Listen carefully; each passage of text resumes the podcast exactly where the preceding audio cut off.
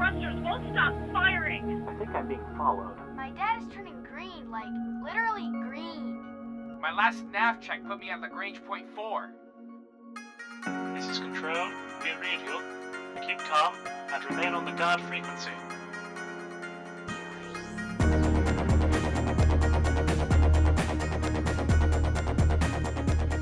Sits and sieves, captains and commanders, you're tuned to the guard frequency, and as all good pilots know, when you're out in the deep black, you want to keep one ear on the guard. This is episode 188 of the Best Damn Space Sim podcast ever, and was recorded on Friday, October 6th, and made available for download Tuesday, October 10th, over at guardfrequency.com. I'm Ostron. I'm Jeff. And I'm Tony. And in the audio booth this week is Henry. So, what do we have in store this week, Tony? In this week's Squawk Box, something a little different, although we're sure you'll recognize the voice. Next, we see what news from your favorite space sims has landed as we cover Evocati, turrets, and the X1 for Star Citizen, and we're missing everything that has an X in it in Elite Dangerous. Finally, we tune into the feedback loop and let you join in on the conversation. That takes care of the housekeeping, so let's get on with the show and see what's coming through the Squawk Box. Any you boys seen a carrier around here? Uh, everything's under control. Situation normal. Cryptor, Cryptor, Cryptor. This is Jeff saying, welcome to the Squawk Box, everyone. This squawk departs a bit from our usual subject matter because we're still discussing video games. But we're focusing today on voice actors. Longtime listeners may remember that about a year ago, video game voice actors who belong to the SAG AFTRA organization went on strike. They cited issues such as not getting paid bonuses based on the performances of the games, something common for similar work in movies, not being given information about the characters they portrayed prior to recording, not being told what game they're providing voices for, not being provided with stunt doubles for performance capture work, and being forced to do multiple long recording sessions that damaged their voices. The sticking point was the payment based on game sales. They couldn't reach an agreement with major game companies, so the actors had been on strike since October of last year. If you didn't figure it out from the demands listed above, this also includes performance capture actors as well as people only providing voices. Fortunately, for the quality of the video games everywhere, the organization and the game companies reached an agreement at the end of September. All of SAG AFTRA's demands were met except for payments based on game sales. Instead, actors would be paid an escalating bonus based on how many recording sessions they were required to do. It's difficult to tell what impact the strike has had or will have down the road. Only one major title was publicly impacted. The main character of the game, Life is Strange Before the Storm, had a different voice actor than the game's main title. Because the strike only affected actors' ability to work with 11 companies, albeit big ones like Activision and EA, and because the video game's development cycles can last multiple years and much work can be done without having the voice or performance capture, it may be that we players won't see any real impact from this. However, it is nice to know that voices we're hearing are being paid well and fairly for the good work they do. I'm kind of curious about this because uh, our other game that we cover at our sister production, Priority One, they had LeVar Burton on Star Trek Online in the last month, and they they released uh, one of his episodes. It was in the beginning of September, I think. Yeah, and they're definitely like SAG only. Yeah, no, yeah, yes, Definitely. Yeah, but uh, yeah, that's the thing where it's it's hard to tell what was actually impacted because the strike wasn't universal. Oh, It only focused on 11 game companies. I mean, like it's the 11 game companies are big ones, but I don't know that all of them would have been on the list. So Oh. it wasn't like voice actors associated with SAG AFTRA weren't doing voice acting for anyone at all. It's just they weren't doing it for these particular 11 companies. So it's very possible that Cryptic wasn't included in the strike in the first place. Well, I, I'm I'm glad they got a deal, but I'm kind of disappointed that they're not going to get tied to sales because I'll tell you, as a game player, when the voice acting is on, it it it, it bring it's it's immersive. I mean, it helps you bring helps bring you into the world. You know, even with Elite Dangerous, when they it's all tinny and it's got the crackly radio thing. you know, it, it's it was, it's really cool to meet those those ships in deep space and hear those old logs. I mean, you can read them on the screen, but a well acted voice really brings it to life. So, I mean, I, I think that it is a factor in how well games do, and it's too bad they can't be compensated for it. I've got the list of video game companies that were affected. So it's Electronic Arts, WB Games, Disney Character Voices, Activision, Blindlight, Corps of Discovery Films, Formosa Interactive, Insomniac Games, Interactive Associates, Take Two Interactive Software, and VoiceWorks Productions. Uh, yeah, so yeah, okay. Cryptic was not on the list. Cryptic, yeah, okay. So yeah, so either they weren't targeted or they, they basically said, sure, we'll go along with your with your contract suggestions. Suggestions. Yeah, apparently SAG AFTRA was doing different negotiations with games that had budgets of like under two hundred and fifty thousand dollars. I, I mentioned this before the show, but uh, Paul, our, our voice packs guy. yeah, the more than one time guest on this show, just released new voice packs uh, with Singularity, including William Shatner updates and Brent Spiner. So those were just released. So I don't think he had any problem with voice actors. Yeah, I, I'm sure he's not a he's not a union shop. He's just a, a, a single user, just a single businessman. So I mean, and, and I imagine his his recording environment and recording demands are minimal as compared to you know they make you scream into the microphone because you've been shot, or they're making you shout commands over a loud battlefield, and so and then you do that over and over again for eight hours. That physically demanding work. And if you make your living off your voice, that can wreck you for the next couple three days as you recover that. So, I mean, that's the sort of stuff that they were trying to uh, avoid, prevent. Uh, and I think that, that I'm, I'm glad they got those things conceded, but it's, it's just too bad they're not going to get the royalties and the bonuses for good sales. Read, seen, or heard something that you think might be interesting to others listening on the spectrum? Send an email to squawk at guardfrequency.com. But for now, let's see what news has hit the flight deck. Speed 175, Port Bay, hands on approach, checker screen, call the ball. Don't get technical with me. This will be very old news by the time this episode airs, but as of the time of this recording, the first segment of Star Citizen 3.0 has been released to the Evocati. This occurred on October 5th. The latest burn down showed that the one remaining issue from the previous report briefly ballooned into four before they eliminated all of them and got a go for release. A reminder due to the way CIG is structuring the release now, what the Evocati have is not the so called Feature Complete 3.0. There are elements CIG plans to include in 3.0 that they will now work on and add to the Evocati build later. According to the Burn Down report, the Evocati are currently focusing on flying different ships, landing on planets, and the ship insurance system for destroyed ships should be in effect. The shopping interface is the next target for developers. The feature of ATV this week concerned turrets. As we covered some time ago, turret gameplay in Star Citizen is one of the most complained about features. There are some graphical issues brought up, but most of the complaints boil down to the fact that no one can seem to hit anything. If you've got two ships flying predictable courses past each other, the turrets can manage a broadside. But if the enemies or the ship itself is maneuvering much, it's basically a lost cause. CIG is hoping to fix some of these issues in 3.0.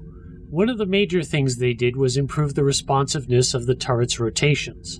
The characters only have a limited free look range now, past which the turret will start turning instead.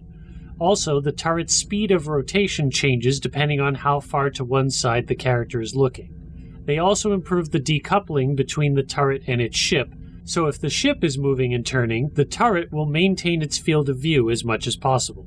Also, the turrets now orient universally. Whenever a player gets into a turret, it will start out facing whatever direction the player was facing when they entered. So if you got in the turret while looking at the back of the ship, the turret will face the back of the ship. But once you're in, the turret will automatically reorient to face the front of the ship. Arguably, the most significant change made was that the turrets with more than one weapon will now have an alternate fire mode. The concept should be familiar to anyone who's played an X Wing game. Instead of being locked into firing all at once, the turret operators have the option of uncoupling the guns. So two weapons will alternate fire rather than link it. Turrets with four guns will fire them in sequence. This greatly improves the fire rate of weapons, making it more likely that a shot will hit a target. Since a sale started last week, This week we have a Q&A. It could be said that this is one of the least informative Q&As that has been released for a concept ship. There are at least three examples of a question answering or dealing with the same information as another question on the list, and there are two questions that are almost 100% frivolous and have nothing to do with the ship at all. As for what we're told, in the current range of the open canopy space bikes, the X1 sits in the middle. The Dragonfly is more rugged and has more room, but is slower, and the Nox is faster and more fragile. That said, they also indicated that a flat out racing contest between a Nox Kue and a X1 Velocity would be close, with the Nox gaining the edge due to maneuverability rather than flat out speed. The velocity brings up an issue of variance, the most asked about topic. The X1 Force variant has an extra shield generator and a repeating laser as opposed to the base model's laser cannon. However, despite being marketed as useful in exploration, it will not be able to drop marker beacons. The velocity is simply lighter and faster than the base model. And one important note, however, is that each variant actually has a different hull profile. So if you buy an X1, that's the X1 you'll have. You can't up or downgrade it from one variant to another. When asked why anyone would bother buying an X1 given that restriction, the response was that the base model is cheaper. Finally, in answer to Ken Shadow's question from last week, Parts of the X1 fuselage retract to allow pilots entry. There is an animation of it in the actual X1 document if you want to see it. That was pretty neat how the side slides open. Yeah, it was. I mean, for all the various problems that you can lay at uh, the hands of CIG, their entry and exit animations for their ships are not slacking most of the time. I have to confess, though, when the guy first got in, I, I thought he was going to face the other direction. And I said, "Oh wait, that ship goes that way." yeah, it's it's got a very odd profile. Um, It, it, it's a phaser. It's a Star Trek phaser. Just think Star Yeah, Trek phaser when you look at it. phaser. It's going to be fine. But it is cool. I do like the door on it. I think that's neat. I thought that was cool. You're absolutely right about the entry and exit animations. The, the entry and exit of the turret is interesting. Why does it need to be aligned to the direction the player is facing and then turn around? For the chair. yeah, the the issue I think that they're trying to address is in most of the ships, the way you get into the turret is not necessarily facing the front of the ship. So what would happen before is the chair and everything would rotate on your way up. So by the time you got up there, you would be facing in whatever direction the turret was. But also, the turret was just left in the last position as it was whenever the person got out of it before. So, first of all, it caused some issues with assets colliding, trying to rotate and reorient on its way up the different tubes to get into the turret. And second, by the time you got up there, you had no idea where you were looking. Because if you got in and you were facing the back of the ship, by the time you got into the turret, you could end up facing like halfway between port and completely forward. And it just was apparently disorienting. It was probably a matter of like a few seconds to try to figure out where you're oriented, but I can see why this way it might make it a little easier, although I think it was mostly to make it easier on the animation rather than because people were getting horribly disoriented. That makes sense. So, what do you think of the non-upgrade downgrade of the of these bikes? I mean, I I can imagine uh, a garage full of these things, especially if you uh, if you're always buying one to, to uh, upgrade it, and then uh, you can't dump it because what you paid for it was far below the market value of what you originally bought for. Yeah, I don't see the point. It just makes us buy more ships. I don't know that these are going to be terribly popular given that, because I think in, initially when they were sold, the Dragonflies were cheaper, and they're based on the information we currently have, they're the most versatile for combat use because they can carry an extra person. So if you want to do like a swarmed boarding action, you can get double the number of people. And also, they're able to take the most punishment.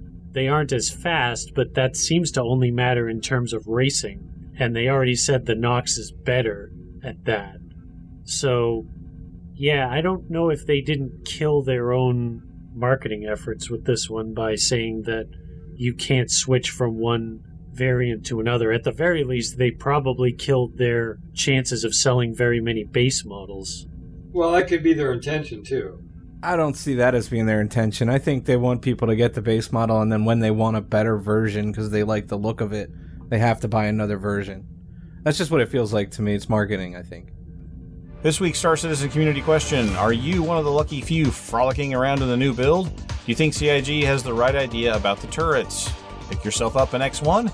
Send us answers to these or any other Star Citizen questions. We'll tell you how in a moment. In a shocking twist to the Elite Dangerous Thargoid invasion story, an old enemy has reared its ugly head the buzz killing weapons nerf. Commanders who were enjoying the killing power of their shiny new AX missile racks discovered that they are now considerably less effective than before. A Galnet InFiction article blamed the nerf on aliens, quote, adapting, and a newfound resistance to the compound carried by the missiles. Out here in the quote real world, players are somewhat miffed, with some forum commenters wondering if this is the new normal. The concern is that when the first wave of players will get fully effective weapons and have a great time slaughtering bug invaders, those merely casual players will have to make do with the balanced version of the guns a week later.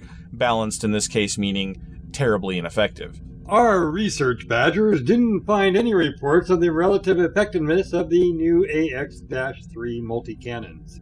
Probably because the only research badger on the Elite Dangerous beat these days is busy with his day badgering job. But there will be plenty more chances to find out as the third Aegis initiative is underway and has already passed Tier 2. In a brilliant scheduling move coordinated between Frontier and Guard Frequency, we are recording the show mere hours before Frontier Expo 17. This is very exciting because we are just barely missing several awesome announcements regarding the development of the game beyond patch 2.4. I suppose we can console our listeners with the news that by the time you listen to next week's show, we'll have mature, considered, and fully articulated thoughts regarding the announced plans for your listening pleasure in a stark contrast to our usual content.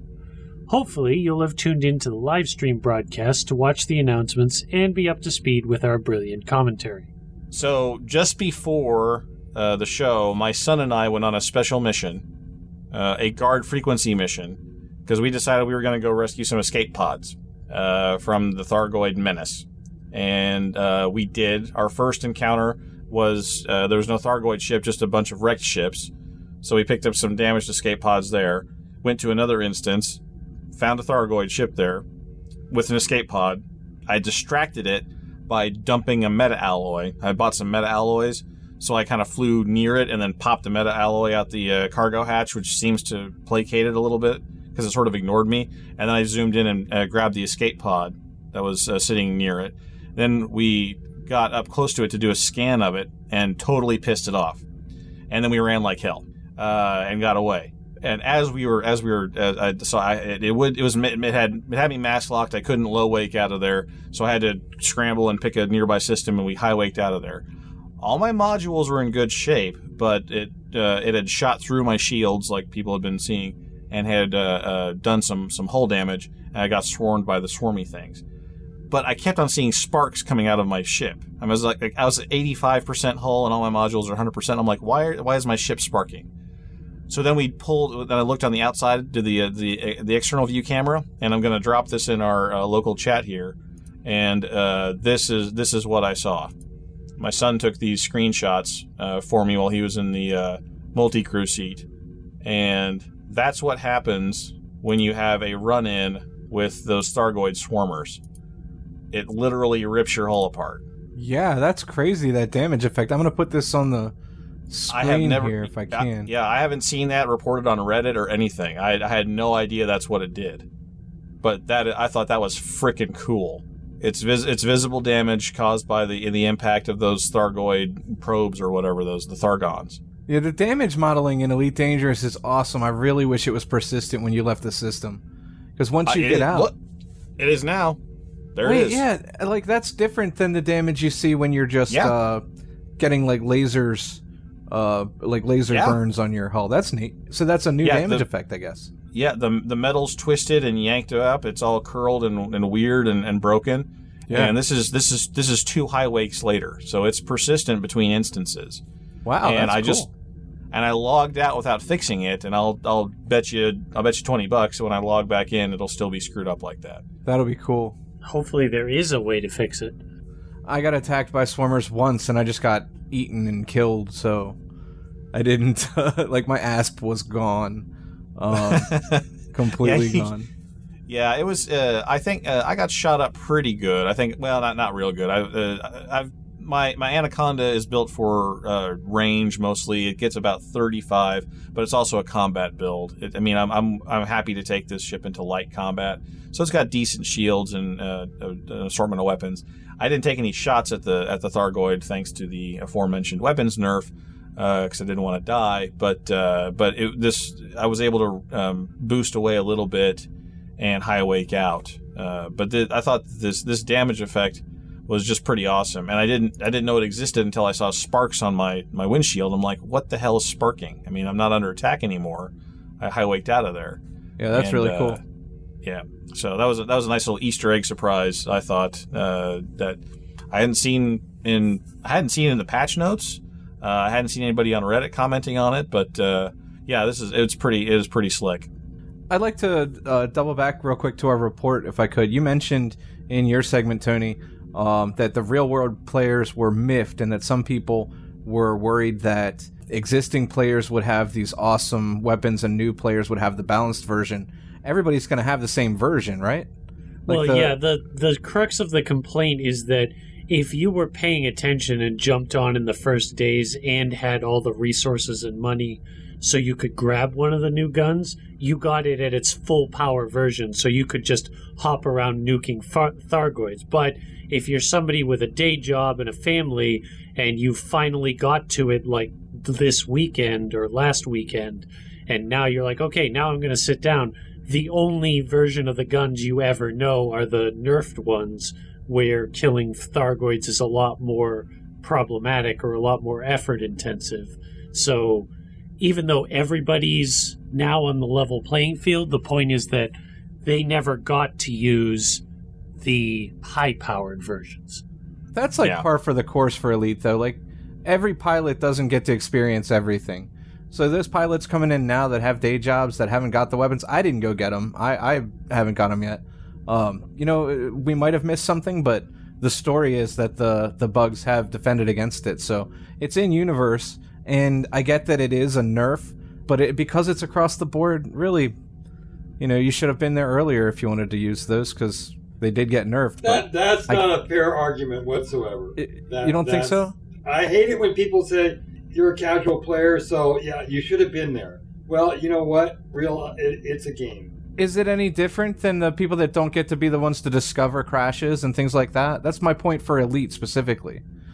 You know, in, in like certain MMOs where things get changed and you know you get the the shiny and it's not as good as it used to be. I totally understand what you're saying, but in Elite, everybody doesn't participate in the entire story. Everybody's story is not the same main character story like it is in every other MMO. You're your own unique person on your own missions, and you know if you're not flying all night like some pilots, you just didn't get out there. You know, you just didn't get there to it.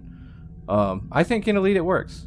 Yeah, well, I think there's it's it's twofold. One, the one version is what Ostron was saying is that you know it's the, the day job thing versus uh, you know somebody's flying all the time. I think the second part of it is is maybe just the wording they chose because the it, it implied that the the weapon's resistance or the the Thargoid's resistance to the weapon should have gone up rather than Frontier messing with the characteristics of the weapon itself you know the Thargoid in, in you know the Thargoid sort of you know database entry didn't change.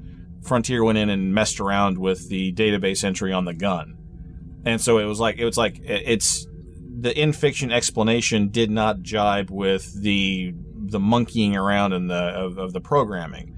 They I think people would have preferred it if they had if they had uh, buffed the Thargoids and left the weapon the same. I think people for some reason people I think people are are, are, are sort of focusing on the in-game explanation as supposing as supposed to be mirroring what they're doing with the database. But That- those I think do that have the same effect. You I- right, it has the same effect, but the implication then is that they can do it again with other weapons. That's the thing. It's like they've got the Thargoid uh, ship construct database entry right where they want it, and what they're going to do is they're going to mess with the stuff that you've earned rather than mess with their perfect uh, whatever uh, uh, in-game asset. They're going, you know, you've gone out and earned the money in-game credits for the for the for the gun. That is fair game to them. You know, you're messing with something that's mine, uh, rather than messing with the model, which is what your in-game you know fiction characters are saying is what's happening. The, the Thargoids are stronger now. Well, no, the Thargoids are the same. You just messed with my guns. I, I think I think maybe they could if people would feel less. It, it's again, it's an immersion thing. It's a feeling thing. I people might feel better if they'd done it the other way. Is there any other use for these weapons? Like, are they effective on non-Thargoid targets? Yeah, I believe they are effective. They're probably just not optimal. Right. So the so that's that's probably ties into your argument of that if they were changing the Thargoids to be more resistant, that would be fine because the guns would still perform the same. But they're changing the gun performance, which means like, okay, so the Thargoids became more resistant. Fine. Why are the, my guns suddenly doing less damage to terrestrial shield systems too? Like, did the shields learn something from the Thargoids or what? Yeah, that's a good I point can't too. say I can't say 100 percent that that's it because I saw a thing. Hang on, let me see if I can re-find it real quick. Uh, there was a someone had an Imgur image up that had comparisons uh, of the different weapons, like a regular missile rack to a Xeno missile rack, and the the the stats were all compat uh, or, or were comparable, but the damage type was uh, explosive on the regular missiles and anti Xeno on the uh, other ones. So it may be that an anti Xeno hit does not do as much damage to a, a human ship as it does to a Thargoid ship. So I, I imagine that's the case, but I don't know for sure. It should still damage human ships because something's hitting you at a certain speed and smacking you around a little bit. But if it's the acidy fungus payload, maybe it won't hurt a human ship quite as much. Um, but I think I think maybe it um, it, it it's there's some there's some a disconnect between what the players are hearing from the in-game characters and what Frontier did on the back end. And hopefully this was a one-time adjustment where they thought, "Oh, the time to kill is a lot lower than we expected it to be and there, no one should ever be able to solo a Thargoid. Uh, so we're going to just do this one time and then uh, this is the new baseline for anti-Thargoid weapons and go from there." That can get dangerous, though. Uh, in the same vein as the the initial point with the concern about the casual players, because I've seen other games where they start tweaking the balance of items and gameplay based on like the top one percent of players, and Right. that can Yeah. really screw over the casual people because it's like okay, so if you've got somebody that's playing seventy hours a week and sinks real money into it and spends all of their time optimizing their build and then you're tweaking the game to make it harder for that player you've now made it impossible for the people who spend less than half that amount of time But that goes right back to Henry's point, though. This is elite. I mean, it says it right on the box. you Well, know? yeah, Uh, and if if the rest of the gameplay is like that, that's fine. It can work. I mean, games like Dark Souls, for example, are notorious for that kind of gameplay mechanic where yes, this is only going to be easy if you obsess about it. But if that hasn't been the pattern with elite gameplay to this point and now suddenly it is, that's going to upset a large number of people. Well, we'll have to see. I mean, they're gonna. It appears like the quote emergent content that we're going to be seeing, the iterative content in patch 2.4 is a weekly community goal and a new gun. That seems to be like what they're going to be doing. Hopefully, they've got some tricks up their sleeve, also with maybe some new Thargoid encounters beyond just the one type that we have now. I hope. I hope it's not. We don't get six months of the gun of the week. Um, I'm hopeful. Uh, if that's what it is, I'm going to be a little disappointed uh, that that's how they've chosen to do it. But you know, we're still early in the patch uh, life, so we'll, we'll see if that if that improves, and we'll find out if they can do, do more nerfs because we've got you know the new multi cannon just came out, and then we're on our way to number three here. So So we have no idea how effective the multi-cannon is at this point. I, I don't. I haven't. I got the missiles, and I, but I've never pulled the trigger on one of them, and I haven't yet gone to lo- try to locate one of the multi cannons uh, yet. So But the general feeling is that the whole "this is how you defeat a Thargoid" soloing is no longer viable. that's yeah. I, I think that that's my understanding, and I think that's their intention. I think their intention is if you want to beat a Thargoid, you better have a fleet with you, and you better come correct. I think that was I think that was their design goal probably from the beginning, and the fact that you could do it meant they had to go in and change something. There's other gameplay there besides defeating them too, so solo players can still do a lot of Oh, things yeah. with the Thargoid Oh. content. Just because you can't take one down. my son and I had a great time playing Rescue the Escape Pod. I mean, that was a lot of fun. That was 30 minutes of really of a lot of like, you know, holy crap, I got to get in closer to scan him. Wait, hold still. Wait, uh, you know, okay, I'm dropping the meta alloy. Where is he at? Is he behind me? Is he yeah, he's he's tractor beaming this other thing. Okay, all right, I'm going to move around. I mean, we had a lot we had a good time in mul- we had a good time in multi-crew for God's sakes. I mean, that's how much fun it was. I mean, I'm I'm not I'm the weapons thing I think is is kind of a sideshow because there is more you can do with those encounters. You just have to be creative about it. But most people are in it to try to blow up a, a bug ship. Let's just, let's be frank. Um, but I mean, and and this is this goes with our sort of you know mantra and our, our, our, our flavor, the guard frequency idea of being a search and rescue group. We went after an escape pod and we we brought him home. That, and that was fun for us. Uh, but it's all in the kind of gameplay you want to have. And you weren't required to sell that escape pod into slavery because uh, Hey, Elite has you know, changed, so that's great. That's Although right, you guys are right. Imperials, so did you? Or did you free them? Because you have the No, option. uh, I haven't. Again, I haven't. I just landed the ship, so I didn't repair anything. I didn't sell anything out of my cargo, but I haven't done anything. But as uh, I have been in the past, a, a follower of the uh, of the blue-haired anime space princess who is against slavery. I have her shields and everything. So I, as I- I'm one of those uh, uh, anti-slavery Imperials with my with my big cutter. Uh, that, that's that's me. Although you have no problem leaving him lounging in your cargo hold for infinite amounts of time. You know, in my head, he's in suspended animation. It doesn't really matter. It, do- you know, you know, he's, he's, he's, he's lucky he's not in some sort of Thargoid lab at this point, okay? Count your blessings, sir. Count your blessings. so they're in suspended animation. I thought they were just kind of in there with like a juice box waiting, just like kind of hanging out.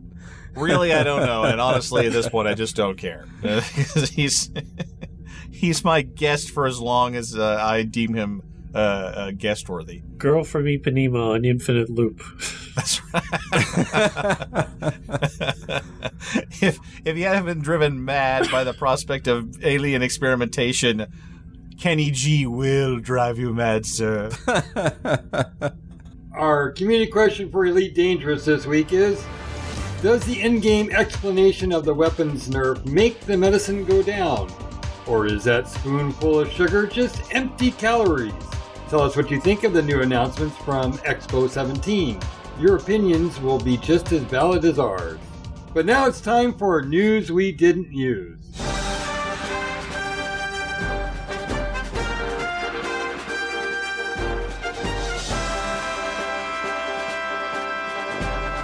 The CIG monthly report for September is out, detailing all the work various teams have been putting in for 3.0. Much of the information was discussed in ATV or Gamescom reveals, but if you need a summary, go take a peek. Get your Beluga paint pack. They're vibrant. They're only $4. They're in the Frontier store now.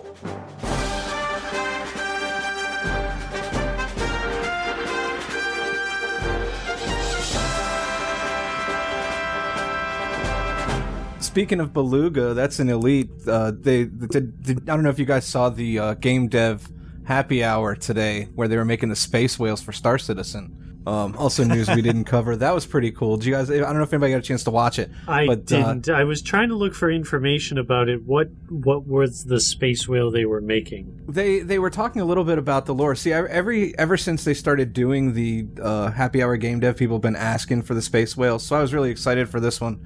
And they, they the tools, watching them work with the tools, it's really cool to watch them because you know that all this stuff was made for Star Citizen. So when you see them building something uh, with as much detail and texture as this space whale, you get a kind of uh, feel for the work that they've put into the tools, and that's cool because the content's coming, but you get a feel for what they have built, um, and that's cool. What they did was they they even talked about the lore of the space whale. So these things they live in these uh, gas giants in the clouds, of the gas giants, and then they can launch themselves out of the atmosphere and then fly around the system a little bit and then return to their gas giant. Um, similar to the way whales dive, these whales go spaceborne, holding their breath, and then come back in. I thought that was really cool to see the artists kicking around the lore while they were working, being that immersed in what they're doing. I thought that was really neat. My only question about that is that do they turn into a, a bowl of petunias before they hit the ground? Hadn't heard of anything like that. I, I think they have to be near the infinite improbability drive, and I'm sure that's in patch 3.2. Okay. Well, now that we're all caught up with the latest news, let's tune in the feedback loop and let you join in on the conversation. Okay, buddy, what's on your mind? We're all friendlies. So let's just be friendly. Some say he vacations in the Antarctic, and that he has a thing for looking like research station members. But all he knows is he's called the Shiv, and he helped put together this week's feedback. A recap of last week's community questions. For Star Citizen, did you correctly guess when 3.0 would actually be released to the Evocati? Anything pique your interest about the town hall? And for Elite Dangerous, how many rebuy screens have you seen since the release of 2.4? Or are you just waiting for the cannon fodder to get worn down a bit before you step in? Rambus writes in and says, I don't bother with Evocati since I'm not in it. When Evocati gets it, it's another month of wait before the live push. No hurry. Rent a Spoon writes in, just wanted to say electric cars do pollute, just at the power plant instead of the exhaust pipe. I'm not saying normal car is better, but current electric cars, when you take a car's life from being built to the end, isn't much better. Also, can't wait for the failsafe to kick in and watch a car slowly drop vertically onto someone's house or into a river. Also, as a Wave 1 PTU tester since Evocati have come along, most PTUs are just server loads because things are now too polished. Lando said that the Evocati get given things to focus on. That's exactly what the PTU has lost. Yes, I'm salty, but it's annoying for people like myself that plays a game a minimum of three hours a week, get pushed behind content creators, and I'm lumped with people that are in the PTU because they put more money than others, even though CIG keeps saying how much you put into the game doesn't matter. Clearly, it does. I love our feedback, but I need a period once in a while in a paragraph. Sorry, everybody, that was crazy. Um, No, keep, I keep going. He addresses yeah, that. I guessed Evocati would be 8th October, so I wasn't far off. Great show, everyone. Follow up from him shortly after. Erg, I just reread that. It's late. Sorry, it's a mess. Anchovies and pineapple pizza is delicious. Oh! Oh. oh. I forgive you for the uh, lack of Pineapples do sentence not structure. belong on a pizza. they, be- they belong in a fruit salad. Pineapple on pizza is okay. Oh. Hawaiian pizza's alright. So, in response to that feedback, because I believe Kin Shadow would want this mentioned, um, as far as we've been told, selection and inclusion in Evocati mostly has to do with activity on the bug reporting, like reporting bugs, following up on them, and working with the developers while it's in PTU or something like that. It's not supposed to have anything to do with how much you have contributed to the game. Now that Or, said, or, or being a streamer or anything like that. It's not supposed to be Right. that way. Now, they did mention this time around that the first people into the PTU for 3.0 are going to be the concierge backers who are chosen or the concierge title is granted based on how much money you've given to the game. So that may be a valid point, although Rentaspoon said he's already a Wave 1 PTU tester. So I don't know if he got shoved out because the concierge people are in, or if he's upset because he was a Wave 1 PTU tester based on his contributions and his time put in, and now there are a bunch of other people who are being given his same status based on simply spending more money. Which I suppose that could be a valid complaint. It depends on uh, how you view the PTU wave assignments. Well, apparently, I'm a black card holder, even though I haven't seen a black card. And uh, I haven't gotten any notice about any upcoming things that I'm involved with. Usually I do. So I don't know how accurate that is. Well, it was it was announced by one of the developers, but they aren't in PTU yet. It's only the Evocati. So theoretically, when it pushes over to PTU, you should be getting an email. But that's still nobody knows Well- exactly when that's going to happen. I, I will let the guard frequency know if that if that comes to pass. In general feedback, Sean Newboy wrote in and said, "Love the show, everyone." And we hear from Rebel, who writes in quite a bit, so I'm going to uh, paraphrase as we go here. So, Rebel, if you want to get mad at anyone, your hate mail can be directed towards Ostron, who will forward it to me. Okay, so uh, Rebel writes in and says, So, the air traffic controller is another feature that seems to follow Chris Roberts' obsession with the new shinies. It's another thing that's kept from the open development until now, and that's one of the reasons people get frustrated with the perceived lack of progress in the game. It's a laundry list as long as your arm of stretch goals that have no progress, but a vast amount of resources somehow gets expended on these random features that come out of nowhere. For example, why can't you just have the same air traffic controller dealing with all the players at once, kind of like Elite Dangerous? Are these stations so lacking in security that any potentially Joe can just saunter into the control room and watch the crew talk to ships coming into land? Surely critical station functions like control rooms will be locked behind massive doors, and station security can respond with less than friendly uh, uh, intentions to trespassers. Uh, not to say that these things are the only things delaying 3.0, but they could have been announced to the community a while ago, as they only have limited time on ATV to showcase every feature. But each time we see these previously unannounced features, it means it's another week where we don't get updates on the stuff we're actually expecting them to work on. This in turn leads to criticism that they're making no progress on version X, and that will never see the light of day, or it will, but only in a cut down state, because while it's full of new content, it's different content than what we expected. Another good example is the number of moons. Criticism is that 75% of the announced celestial bodies, but instead 12 solid objects that can only be crashed into. Now we're getting four full procedurally generated bodies that we can land, interact, and drive on instead. Yes, it's a lot more, it's different content, but that doesn't stop the detractors from pointing to the endless missed release windows that have been announced and the missing features and content. Thanks again for what you guys do and keep up the good work. And of course, where the f is Squadron 42?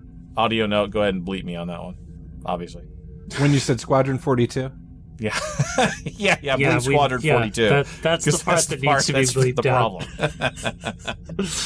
no, I, I, I think this is this is perfectly valid criticism. I mean, it's it, it- it's it, the systems that people are expecting as part of the core gameplay loops. I think are still missing in action, and the the features are neat. The sliding door in the X1 is nifty, but that's not that's not the progress that a lot of backers were hoping to see. And you know, it's, it's good that you've got your mission giving systems, but that's plumbing. That's stuff you just expect to work anyway.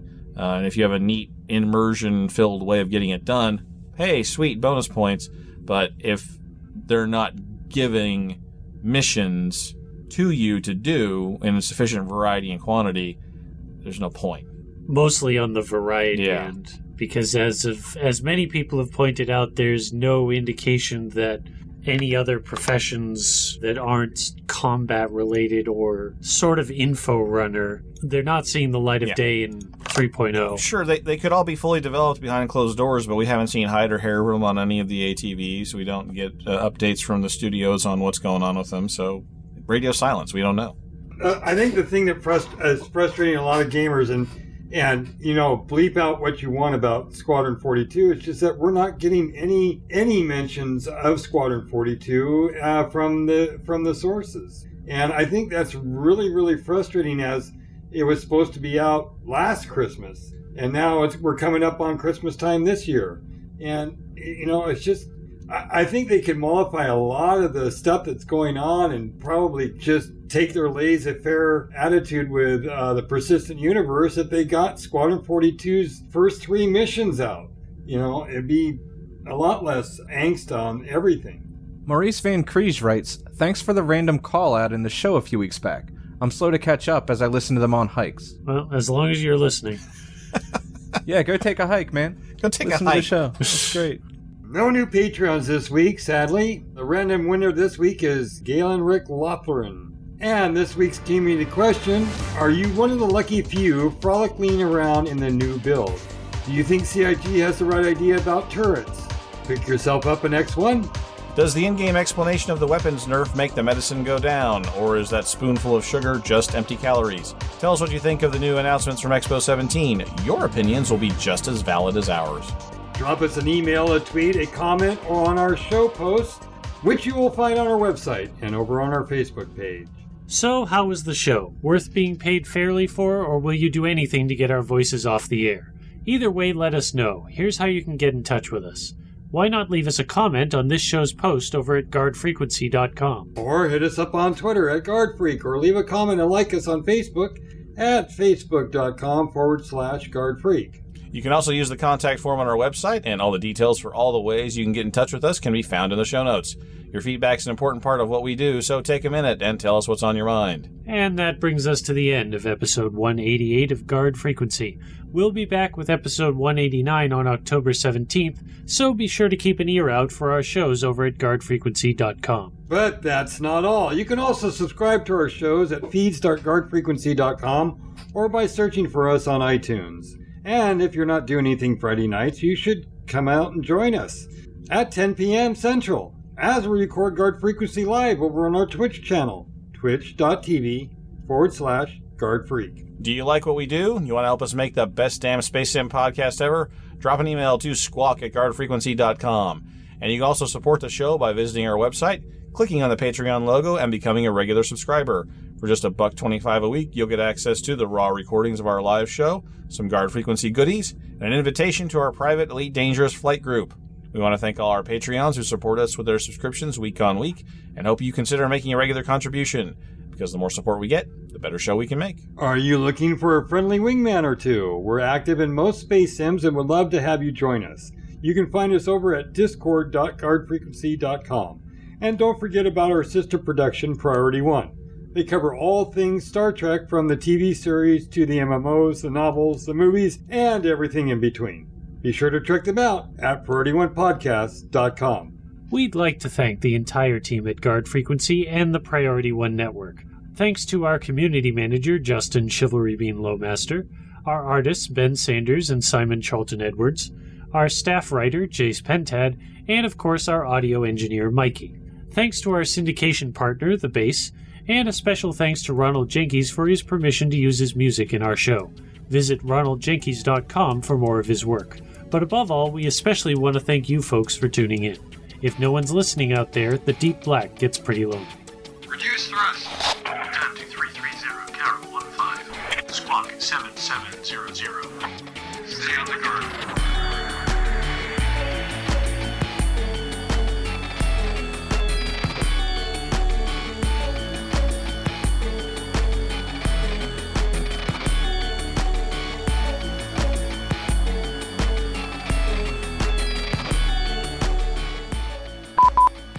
This is Ostron Flight Deck Sync 1. This is Jeff, Flight Deck, Sync 2.